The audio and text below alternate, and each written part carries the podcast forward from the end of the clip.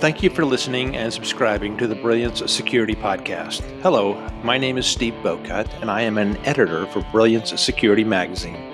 Brilliance is an online digital publication dedicated to the security industry. Our mission, and thus our name, is to illuminate the intersection of physical and cybersecurity.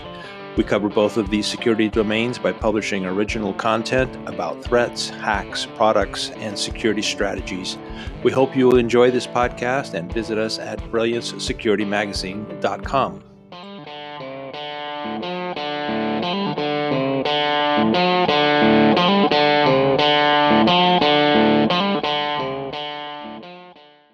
Welcome to the Brilliant Security Magazine podcast, and thank you for joining us today. We appreciate your listening. Today, our guest is Bikash Barai. He's the co founder of Fire Compass. Fire Compass is a leader in external attack surface management and continuous automated red teaming. It's a mouthful, but that's the topic for today. So the, we're going to be talking specifically about what security teams need to know about continuous automated red teaming and attack external attack surface management. Before I bring in Bikash, let me tell you a little bit about him. Bikash is a serial cybersecurity entrepreneur. Before co founding Fire Compass, he founded iViz, an automated application security testing company. He has graduate and postgraduate degrees from the Indian Institute of Technology in computer science and architecture. He is passionate about AI, cognitive hacking, and attack simulation.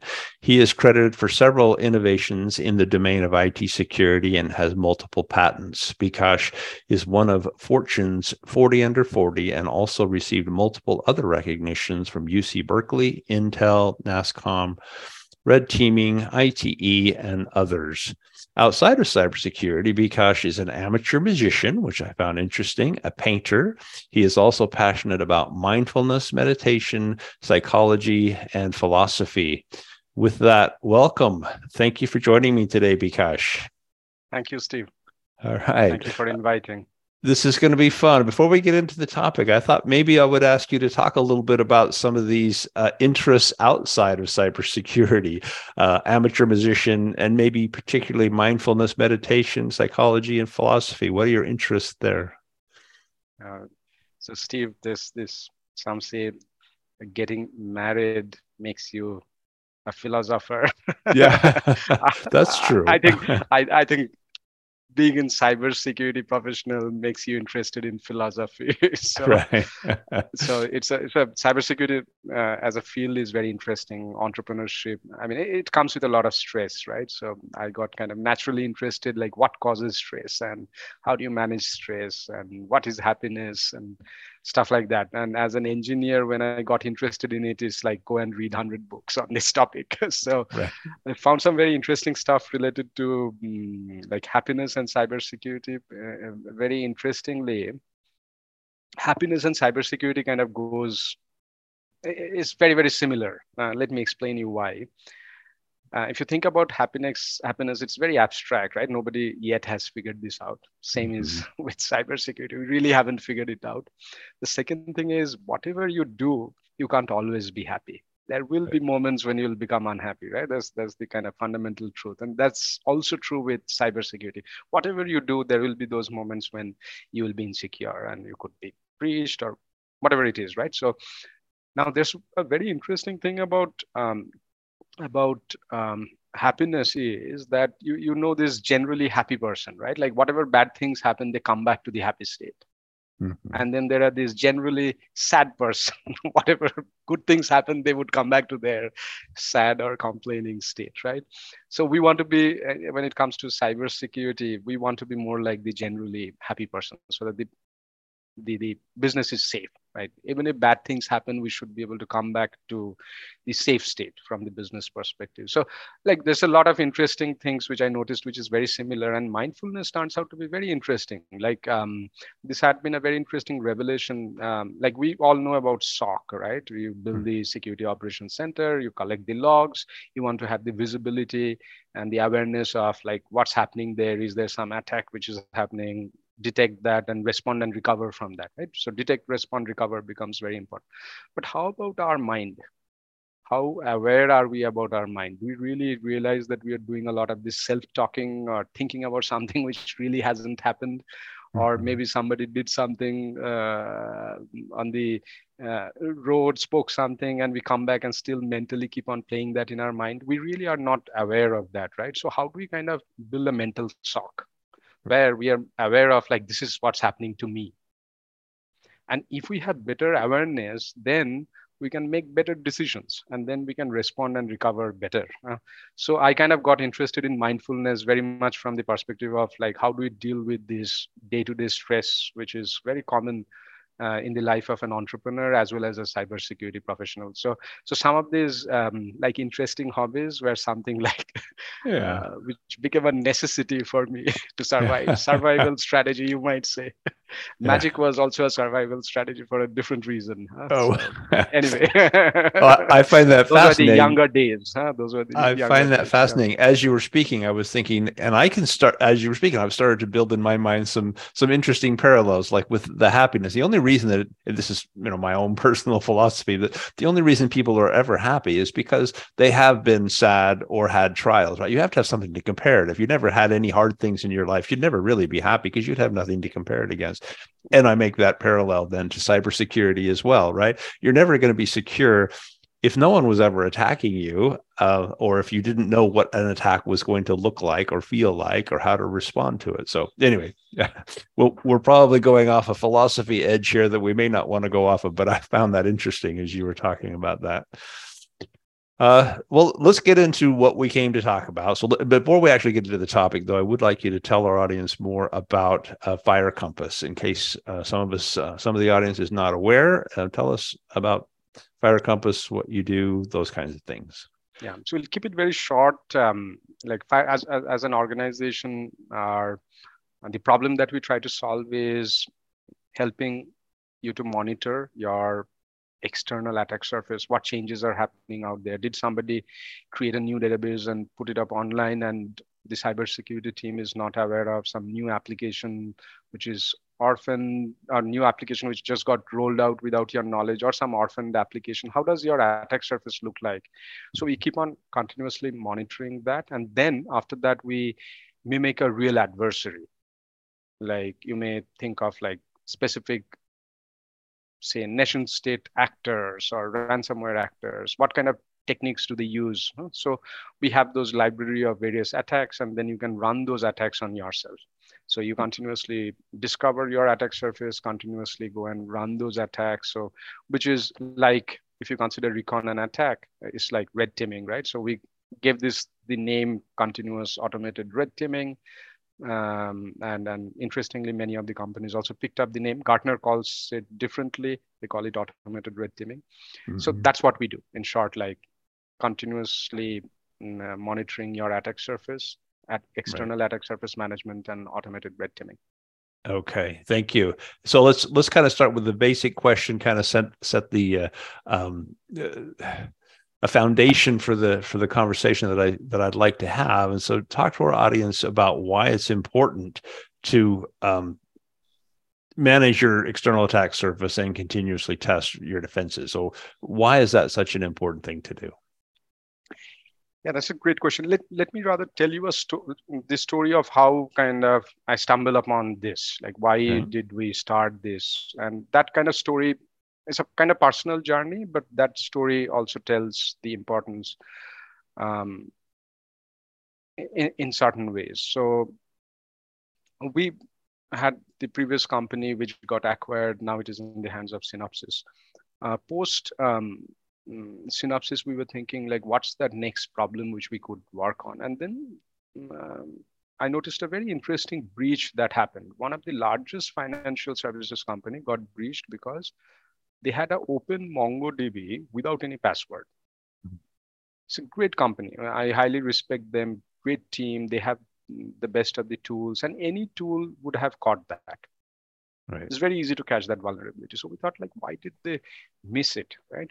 And once we went a little bit deeper, we noticed there's that the marketing with another subcontractor created that database, made it online. It was not even part of the asset list. Nobody was testing it, monitoring it. And so it's impossible, right, to kind of um, secure if you don't even know what to secure.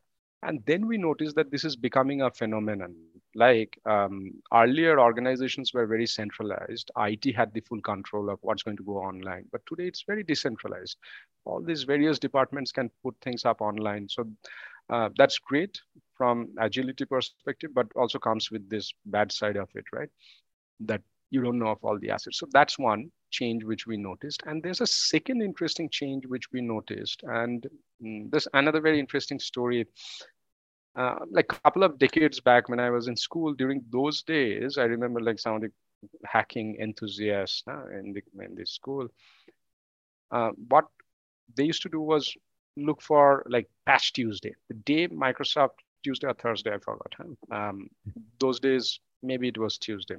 Um, yeah.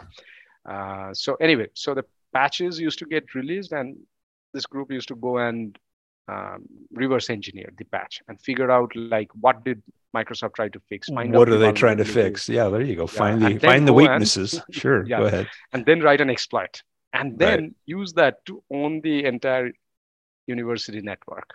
Hmm. Very interestingly, if you look at how and those those group of guys, I mean, the goal was more of research, right? No malicious intent. Um, mm. But now, fast forward today, if you look at the ransomware guys are exactly doing the same. The moment a new vulnerability is coming up, they're saying like, how can we scan the entire internet? During those days, it was like only scan the um, the network of the uh, school, but now it's mm-hmm. like scan the entire internet. Like you got Shodan, uh, you got like um, these bug bounty tools, which sends these alerts like here's this interesting open database or here's right. this interesting RDP port and sends it to the bug, uh, the bounty hunters. So either these bounty guys or the uh, bad actors, ransomware folks, they're continuously looking for that opportunity, scanning the internet and attacking it. So two very interesting changes huh, which has happened in the landscape. One is no longer the assets um, are under the the assets which come up online are under the control of any central organization. It's all decentralized. You don't have control and visibility. The second is the hackers are attacking all the assets all of the time, whereas we, the folks who are trying to secure, we still test only our crown jewels, the most important ones. We test them few times a year. Mm-hmm.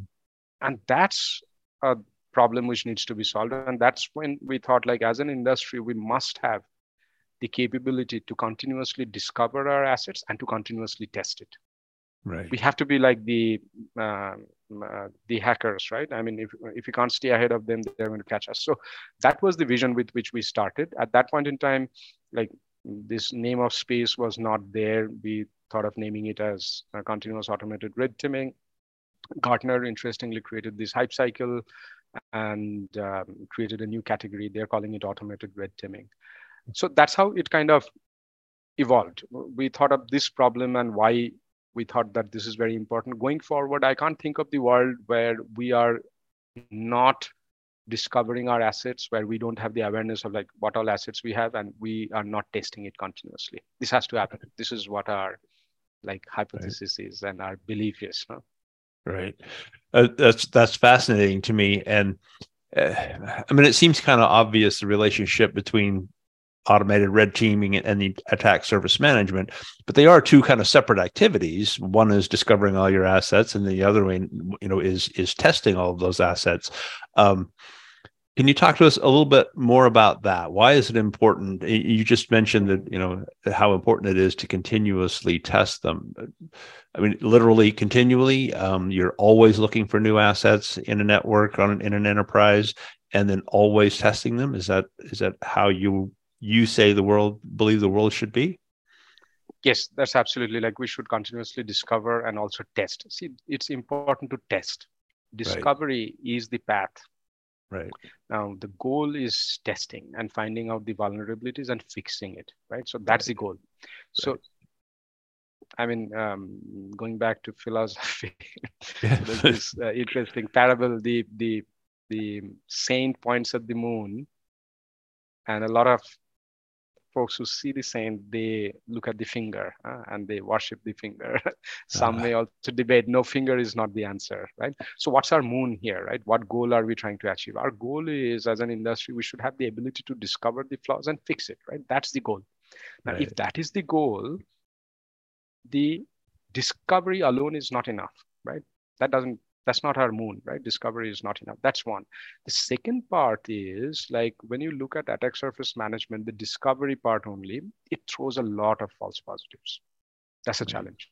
So unless you actively test it the false positives will be there and nobody wants too many alerts which are false positives. And the second challenge is also with prioritization. Hmm, like how do you know which are the ones which i should fix first? So doing the attacks helps you to prioritize better like finding out what oh. we should oh. focus on. And thirdly, it also helps you to uncover a lot of stuff which just the discovery cannot. When you go and attack, you uncover a lot more stuff, right? So these are the three reasons why, like, stopping at attack surface management is not enough. So you have to do the attacks or the red teaming, whatever you might call. Uh, so that's from the perspective of like why you should do this. And when we created the company, our vision was automated red teaming. We never thought of building an attack surface management company. That wasn't the hmm. goal. Now, if we think of red teaming, like if you go with the traditional kind of way in which we look at red teaming, the first part is reconnaissance, right? So if I have to kind of make it into two small buckets, right? There's recon and attack. Within attack, there's a lot of things like you can get the initial foothold and do lateral movement, exfiltration, multiple other things. But if I have to simplify, super simplify, it's recon and attack, right? Without recon you can't do red teaming. So that is the reason why we did it because that was like our stepping stone but our goal or the moon is not recon. Right. Our goal or the moon is to help organizations discover their attack surface find out the gaps and then help them to remediate. That's the goal interesting. yeah yeah. And you, it would be tough to separate any of those three.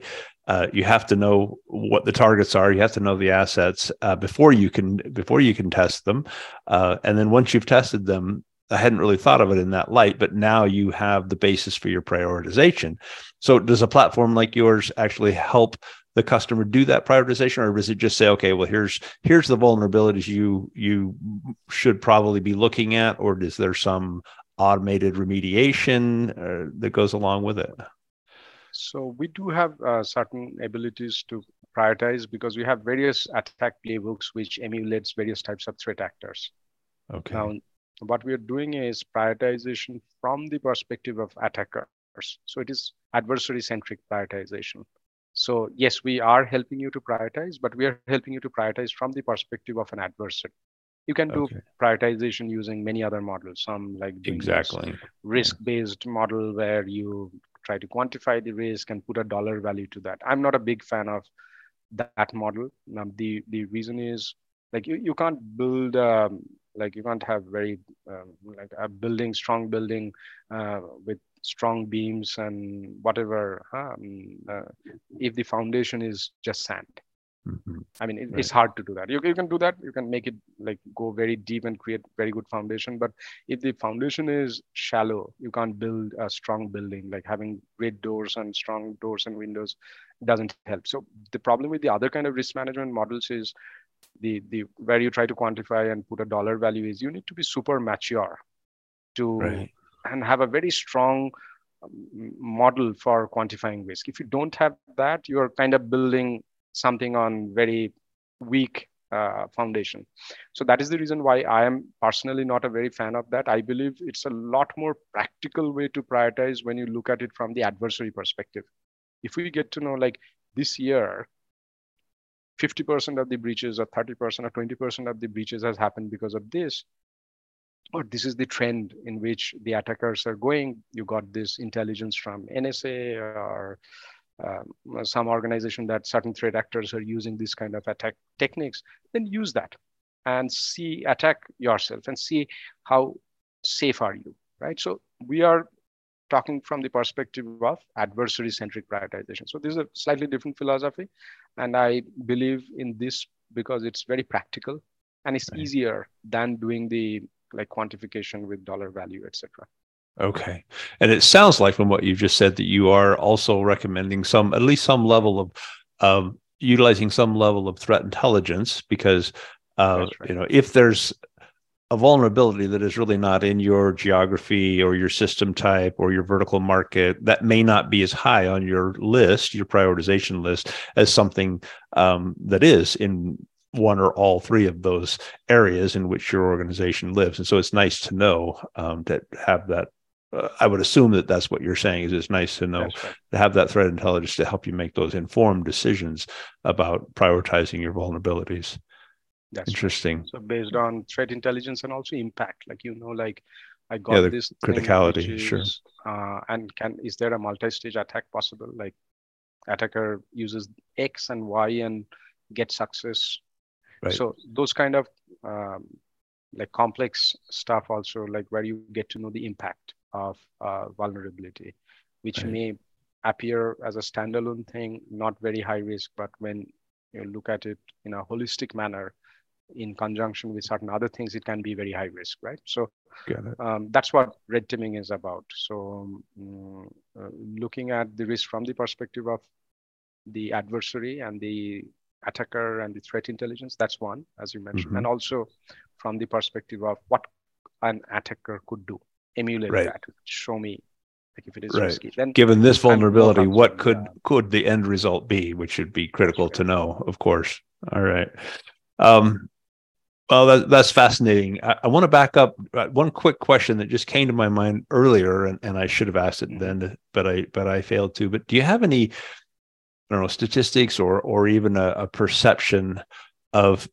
how many organizations are not completely aware of their attack surface? I mean, is it most, not all, 90%, 20%? Um, I hear a lot about attack surface management and asset discovery. Uh, and it seems like, from my perspective, that that's a big number. I, I, don't know what the number is, but it's a big number of organizations that mm. things are happening in, you know, uh, different departments that they're just not aware of, and and they're not fully aware of their yeah. attack surface. Yeah. So the answer would be um, like it depends on the vertical uh, and the industry sector.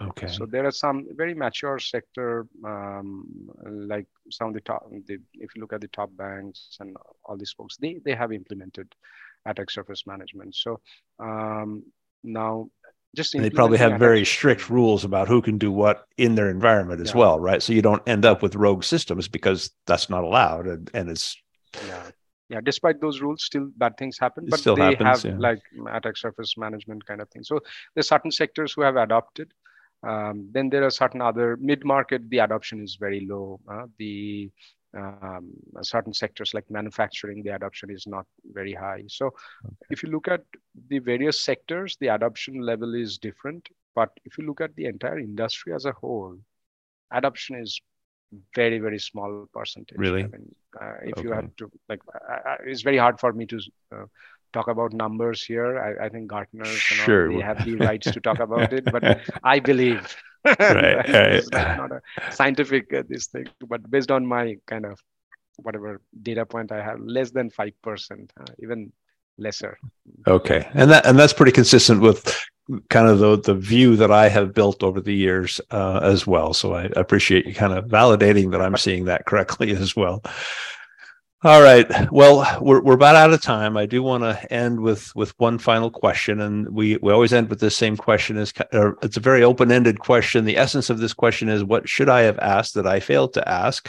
But what else does our audience need to know about automated red, red teaming, attack surface management, or about FireCamp uh, Compass? So, um, just one thing which I would like to highlight is um, see, this is true for any technology and cybersecurity as a field. Like one of, uh, like we have some of the major challenges, and if I have to talk about few topics, like too many tools, too many alerts, too few mm-hmm. people. Right there we go. I like that. Very succinct. Yep. yeah. So one of the challenge with attack surface management is like how do you implement that to make it into a successful program? That's mm-hmm. very very important. So just having a um, ASM or EASM tool is not really enough. It's going to throw a lot of false positives. You have to make sure that you triage those and action it out. So it's it's not an easy thing. So um, I believe that along with that, when you add the capability of testing, it helps you to eliminate the noise, like what I mentioned. But on top of it, having certain uh, people in the team or through managed service, it's very important that you have that layer of um, uh, kind of people, either through managed service or through your internal team, uh, so that these alerts are triaged and then gets actioned out. That's very, very mm-hmm. important. A lot of times we see uh, organizations are not using the product that often. Mm-hmm. So even though the alert is there, they're not active acting upon that. And the reason is alert fatigue. They have a lot right. of alerts, so they don't. So uh, fortunately, with Fire Compass, because we go beyond EASM and do the red teaming, we have these attack playbooks. We help to kind of reduce the noise. Huh? But at the end of the day, that's very important because there might be one or two in that noise which could be very dangerous, right? So building a program around this so that things are actually actioned out. And the good thing is that it is possible to reduce noise. That's the good news. It is possible to reduce noise. It's possible to reduce false positives. It is possible to prioritize better. So building that program around that is very important to make um, a successful, uh, like what I mentioned, right? Like going towards the moon. sure, exactly. All right.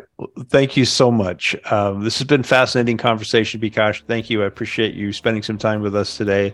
Uh, a big thanks to our listeners for being with us. And please remember to like and subscribe if you find this podcast interesting. And join us next time for another episode of the Brilliant Security Magazine podcast.